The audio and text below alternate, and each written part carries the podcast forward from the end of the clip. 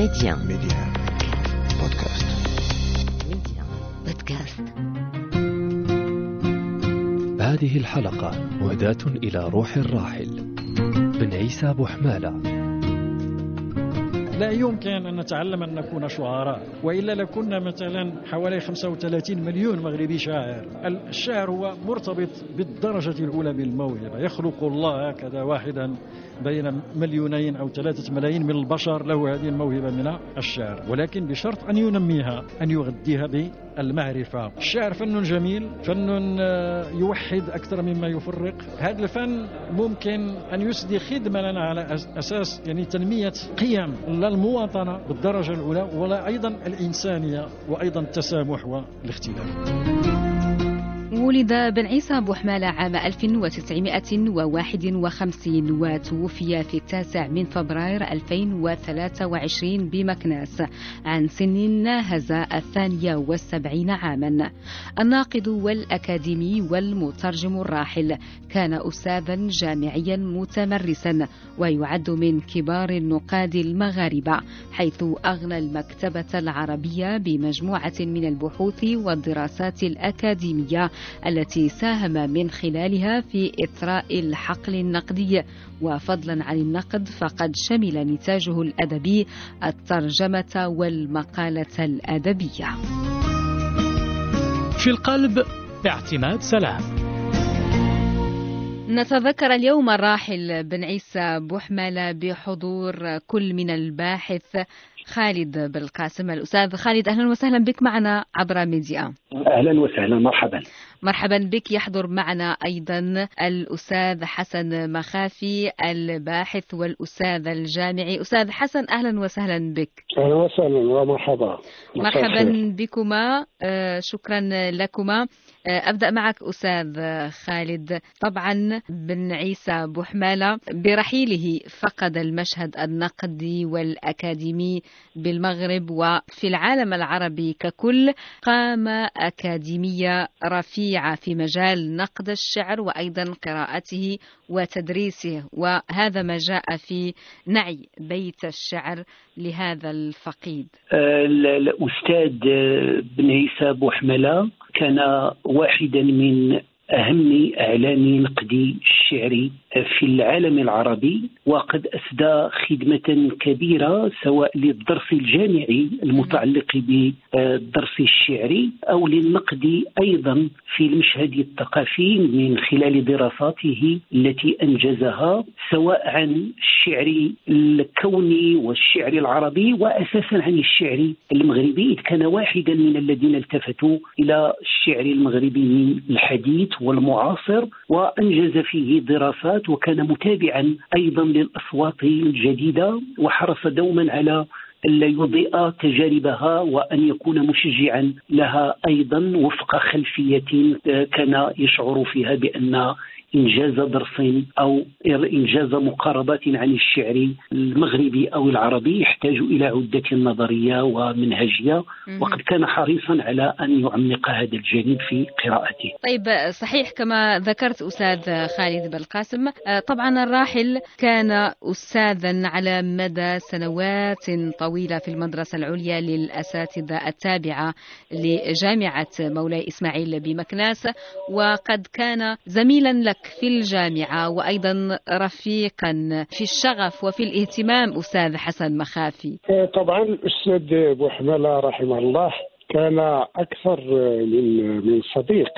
لأنني آه، تعرفت عليه منذ سنوات عديدة وأصبح فيما بعد زميلا لي بجامعة مولاي إسماعيل وبهذه المناسبة اسمح لي الاخت اعتماد أن مهم. أجدد عزائي الحار لكل ال- لأسرة الفقيد ولكل المثقفين المغاربة لهذا الفقد الكبير الذي يعد خسارة كبيرة للثقافة المغربية والثقافة العربيه عامة. عندما نتأمل آه، الإنتاج الأدبي للأستاذ بوحمالة نجده متنوعا ومتعددا فقد آه، أنجز أطروحات جامعية وبذلك ساهم في البحث الأكاديمي. صدر من هذه الأطروحات بالخصوص النزعة الزنجية في الشعر العربي الإفريقي. نعم. في الشعر العربي المعاصر ثم بعد ذلك صدر إيتام سومر قراءة في شعرية حسب الشيخ جعفر. نعم. هو في الأصل اطروحه لنيل دكتورة الدولة. مهم. هذا بالإضافة إلى متابعاته النقدية للإنتاج الشعري المغربي الذي جمعه في كتاب ضخم أيضا من جزئين تحت عنوان شجرة الأكاسيا. بالإضافة إلى هذا كله فإن الأستاذ بوحمالة كان مترجما متمرسا. نقل إلى العربية مجموعة من الأعمال الشعرية ونشر بعضها تحت عنوان مضايق شعرية وكان آخر عمل أصدره له بيت شعر حول الشاعر الفرنسي المرموق رامبو مقاربات شهادات إضاءات إضاءات نعم. فإذا نحن عندما نتحدث عن الأستاذ بوحمالة فإننا نتحدث عن رجل موسوعي لامس الثقافة المغربية والثقافة العربية والثقافة العالمية. أيضا مم. في جوهرها بالإضافة إلى هذه كله نجد أن الأستاذ بوحمالة كان أستاذا مبرزا أيضا في المدرسة العليا للأساتذة وتخرجت على يديه أجيال من من هؤلاء الطلبة من أصبح أيضا كاتبا وباحثا. ومكانة الأستاذ بوحمالة أيضا تظهر في مساهماته العديدة لإبراز الإنتاج المغربي والتعريف به على صعيد العالم العربي وعلى صعيد العالم صحيح كما تبرز. أيضا في نقل الثقافة العالمية إلى مهم. العربية فهو كان يؤمن بحوار الثقافات صحيح ويدافع عن هذا الحوار. كان رجلا مثقفا. ذا بعد انساني كبير. صحيح. سنعود لهذا البعد الإنساني الذي ميز شخصية آه، بن عيسى بوحمالة. وكما قلت آه، أستاذ حسن مخافي هو أخلص للشعر ووهب وقته وجهده آه، سواء كمدرس أو كدارس أو كمترجم للشعر. ومن بين أعماله كما ذكرت شجرة الأغاسيا وعطاؤه كان مزهرا كما تزهر هذه الشجرة. آه، أستاذ آه، خالد آه، بالقاسم عندما نتحدث عن بوحمالة آه، طبعا هو ولد بمدينة مكناس ويمكننا أن نقول إنه المكناسي الذي شغف بأدب بغداد وبالشعر العراقي. قبل قليل ت- قلنا إن أطروحة الدكتوراه في الآداب التي حصل عليها كانت حول الشعر العراقي. ما سر هذا الولع وهذا الشغف الذي ميز بن عيسى بوحملة طبعا قبل أن ينفتح على الشعر من جغرافيات مختلفة. لربما ال- ال- المسألة ليست محددة في انجذابه إلى الشعر العراقي أساسا وإنما داخل أنه كان مهتما بالمشهد الشعري العربي بوجه عام واختياره لتجربة حسب الشيخ جعفر وللتجربة التي في التصنيف الأجيالي التجربة الستينية في العراق. كانت موضوع اختيار في أطروحته لأنه قبل هذه الأطروحة كان قد اهتم بأسماء عديدة قبل أن يتوقف عند تجربة حسب الشيخ جعفر. مهم. والتجربة العراقية أساسا هو لأنه عندما تأملها تأملها أيضا لنلتفت إلى العنوان الذي آه، وضعه لأطروحته أيتام الصومر لأن هذا الجيل الذي هو آه، تحدث له عن يتم أسطوري وعن يتم أيضا باعتبار أن ما عرف أساسا تحت اسم الريادة أو ما إلى ذلك بمعنى يتم في بدر شكيل الثياب حسب تأويل مهم. المرحوم بن عيسى فكانت التجربة ال- ال- العراقية في انجذابه إليها وفي انجذابه أيضا إلى حسب الشيخ جعفر الذي لم يكن يحظى باهتمام كبير على الرغم من قوته الشعرية. آه، هو اختيار داخل سياق عام. كان ال- الاهتمام أساسا مشدودا إلى انشغال شعري. يمكن أن نتحدث على أن الاهتمام الأكبر لبن عيسى بوحملة الذي هو قارئ في الفكر وقارئ في الرواية وقارئ كان انجذابا أساسا الشعر بالتالي هذا الاهتمام بالشعر العراقي جاء انطلاقا من اهتمام بالجغرافيات متعددة مهم. توقف في لحظة في مساره الكتابي النقدي توقف عند هذه التجربة ألف فيها الأطروحة صدرت في جزئين كبيرين. نعم مثلما طبعا توقف عند الشعر الإفريقي وتحديدا عند بعد الزنوج فيه واهتم بمحمد الفيتوري وقد أشرنا إلى كل ذلك. كما ذكرت أستاذ خالد بن عيسى بوحمالة كان رجلا موسوعيا. آه، سواء في الشعر في الأدب في الرواية عندما يتحدث حتى آه، طلبته آه، ومن درسوا على يديه وهم يرثونه كانوا يتحدثون عن علمه الواسع خلال محاضراته وخلال لقاءاته. كيف كان يعرف تفاصيل الأمور وكيف كانت لديه معرفة كبيرة جدا ليس فقط في حقل واحد ولكن في حقول متعددة وإن تخصص مخصصة طبعا. أكيد ولكن إذا آه، شخصيا إذا أردت أن أتحدث عن نبرتي المرحوم السي بن عيسى بوحملة في منجزه النقدي أساسا إلى جانب خلفيته الأكاديمية وانخراطه في القضايا التي كانت تشغل نظرية الشعر ونقد الشعر لابد أن نتحدث عن جانب مهم لربما هو ما يميز بن عيسى بوحملة وهو إصراره على أن يجاور خيال الناقد خيال الشاعر. بن عيسى بوحملة بحكم أن انجذبه كما سبق أن أشرت كان إلى الشعر لم يكن يفرط في حصة الناقد من الخيال وهذا أمر غير متروك. سواء في المنجز النقدي أو في تأمله أيضا. بمعنى أن ابن عيسى بوحمله عندما كان يتأمل كنا نشعر أو نتابع آه، خيالا أيضا لناقد يفتح حوارا لأنه داخل هذه الصرامة كان يفتح افقا للخيال وهي مسألة أيضا نعم. لافتة في نبرته اللغوية. لا يمكن أن تخطئ العين نبرة لغه بن عيسى بوحملة إذ كان يكتب بنفس شعري أيضا وهي مسألة مميزة لمنجزي المرحوم بن عيسى بوحملة بوحملة صحيح. أستاذ حسن مخافي طبعا أنت اقتسمت معه الشغف بالشعر وبالنقد وأيضا ربما تتشابهان حتى في اعتمار القبعة لكن لكل واحد منكما شكل قبعته الخاصة.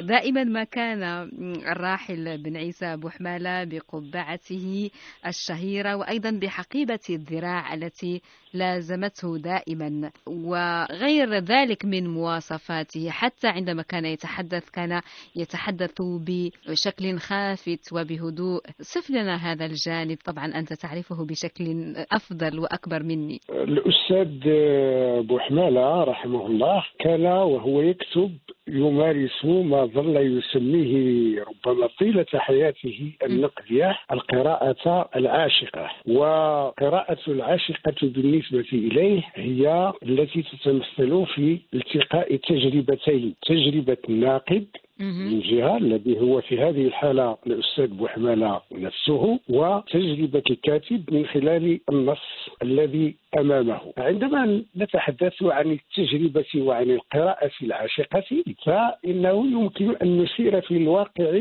هذا النزوع نحو التصوف بمعنى ما في حياة الأستاذ بوحمالة وكذلك في كتاباته. ذلك أنه يستعمل كما أشار إلى ذلك الأستاذ خالد لغة خاصة في النقد وهو الذي ميز لغته النقدية بصفة عامة. هذا بطبيعة الحال جزء من حياته الخاصة.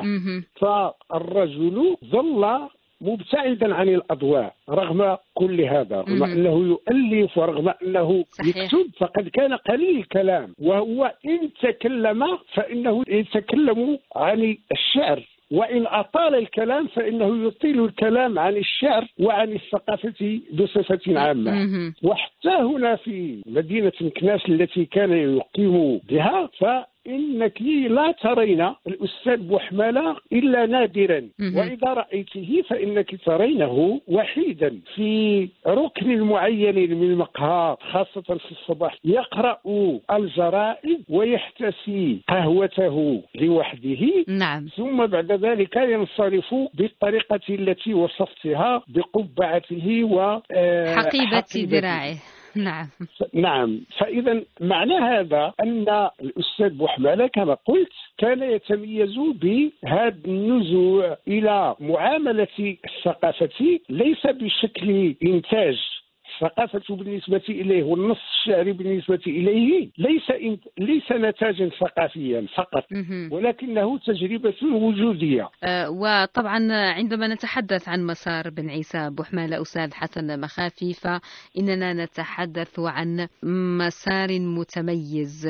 فيه النقد والشعر والترجمة وأيضا أه، فنون مختلفة من التعبير أه، لكن فيه أيضا الكثير من الإنسانية. هذا الجانب الإنساني ماذا تقول لنا عنه أستاذ خالد بالقاسم؟ آه، الجانب الإنساني آه، في ابن عيسى بوحملة آه، عالم فسيح. بمعنى عندما تجالس الأستاذ ولي أن أقول أستاذي سي بن عيسى بوحملة تشعر بطمأنينة وسكينة كبيرة جدا. وحتى العنف اليومي و الاصطدامات اليومية كان غالبا ما ينظر إليها بمسحة ساخرة آه، ويعتبر أن الحياة أكبر من أن ينظر إليها في ضيقها وتوتراتها.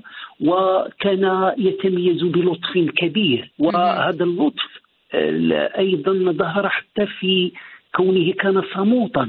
قلما كان يتحدث ابن عيسى بوحمله في الجلسات وعندما كان يتحدث كان يتحدث بهدوء وباحترام كبير وشخصيا لم يسبق لي أن رأيت ستيفن عيسى بوحمله في لحظة توتر أو في لحظة آه، سجال أو جدال مع أحد الزملاء أو ما إلى ذلك. كان الجلوس إليه يشعرك بطمأنينة كبيرة وكان أيضا فضاء للتعلم والإنصات بحكمته وبصمته. نعم. كنا نتعلم من صمته الشيء الكثير آه، أيضا. وهذا جانب آه، كبير لأنه كان يعتبر أن العلاقات الثقافية لابد أن تحتفظ على هذا الماء ماء المحبة وماء الصداقة أيضا. نعم.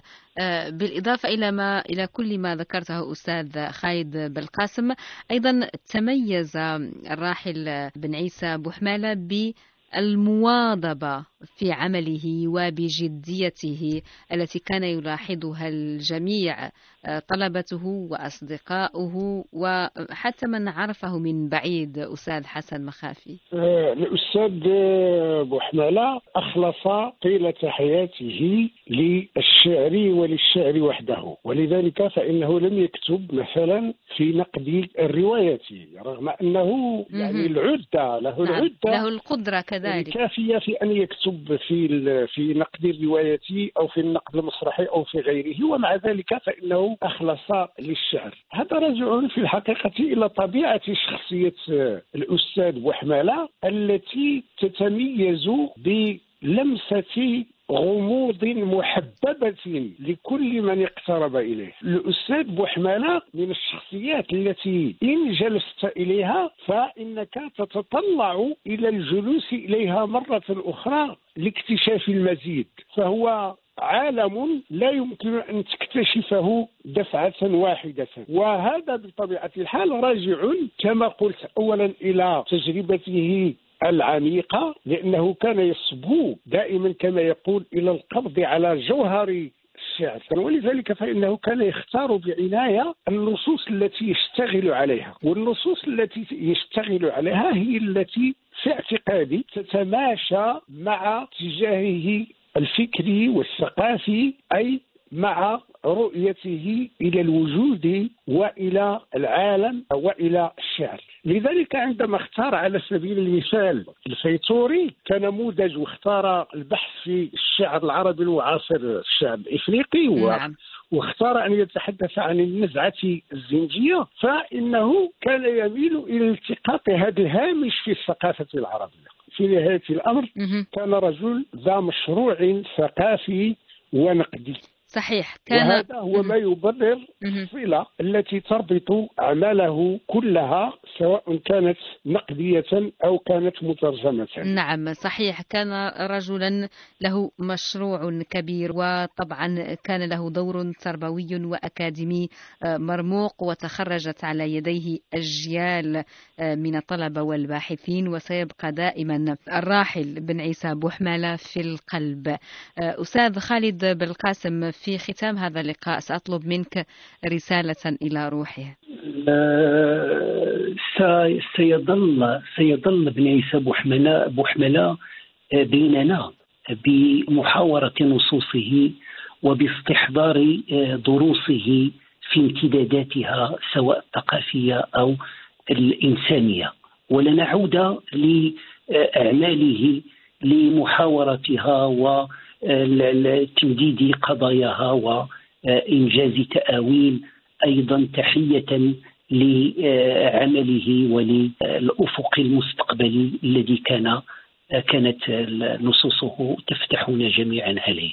رحمة الله عليه ولترقد روحه بسلام.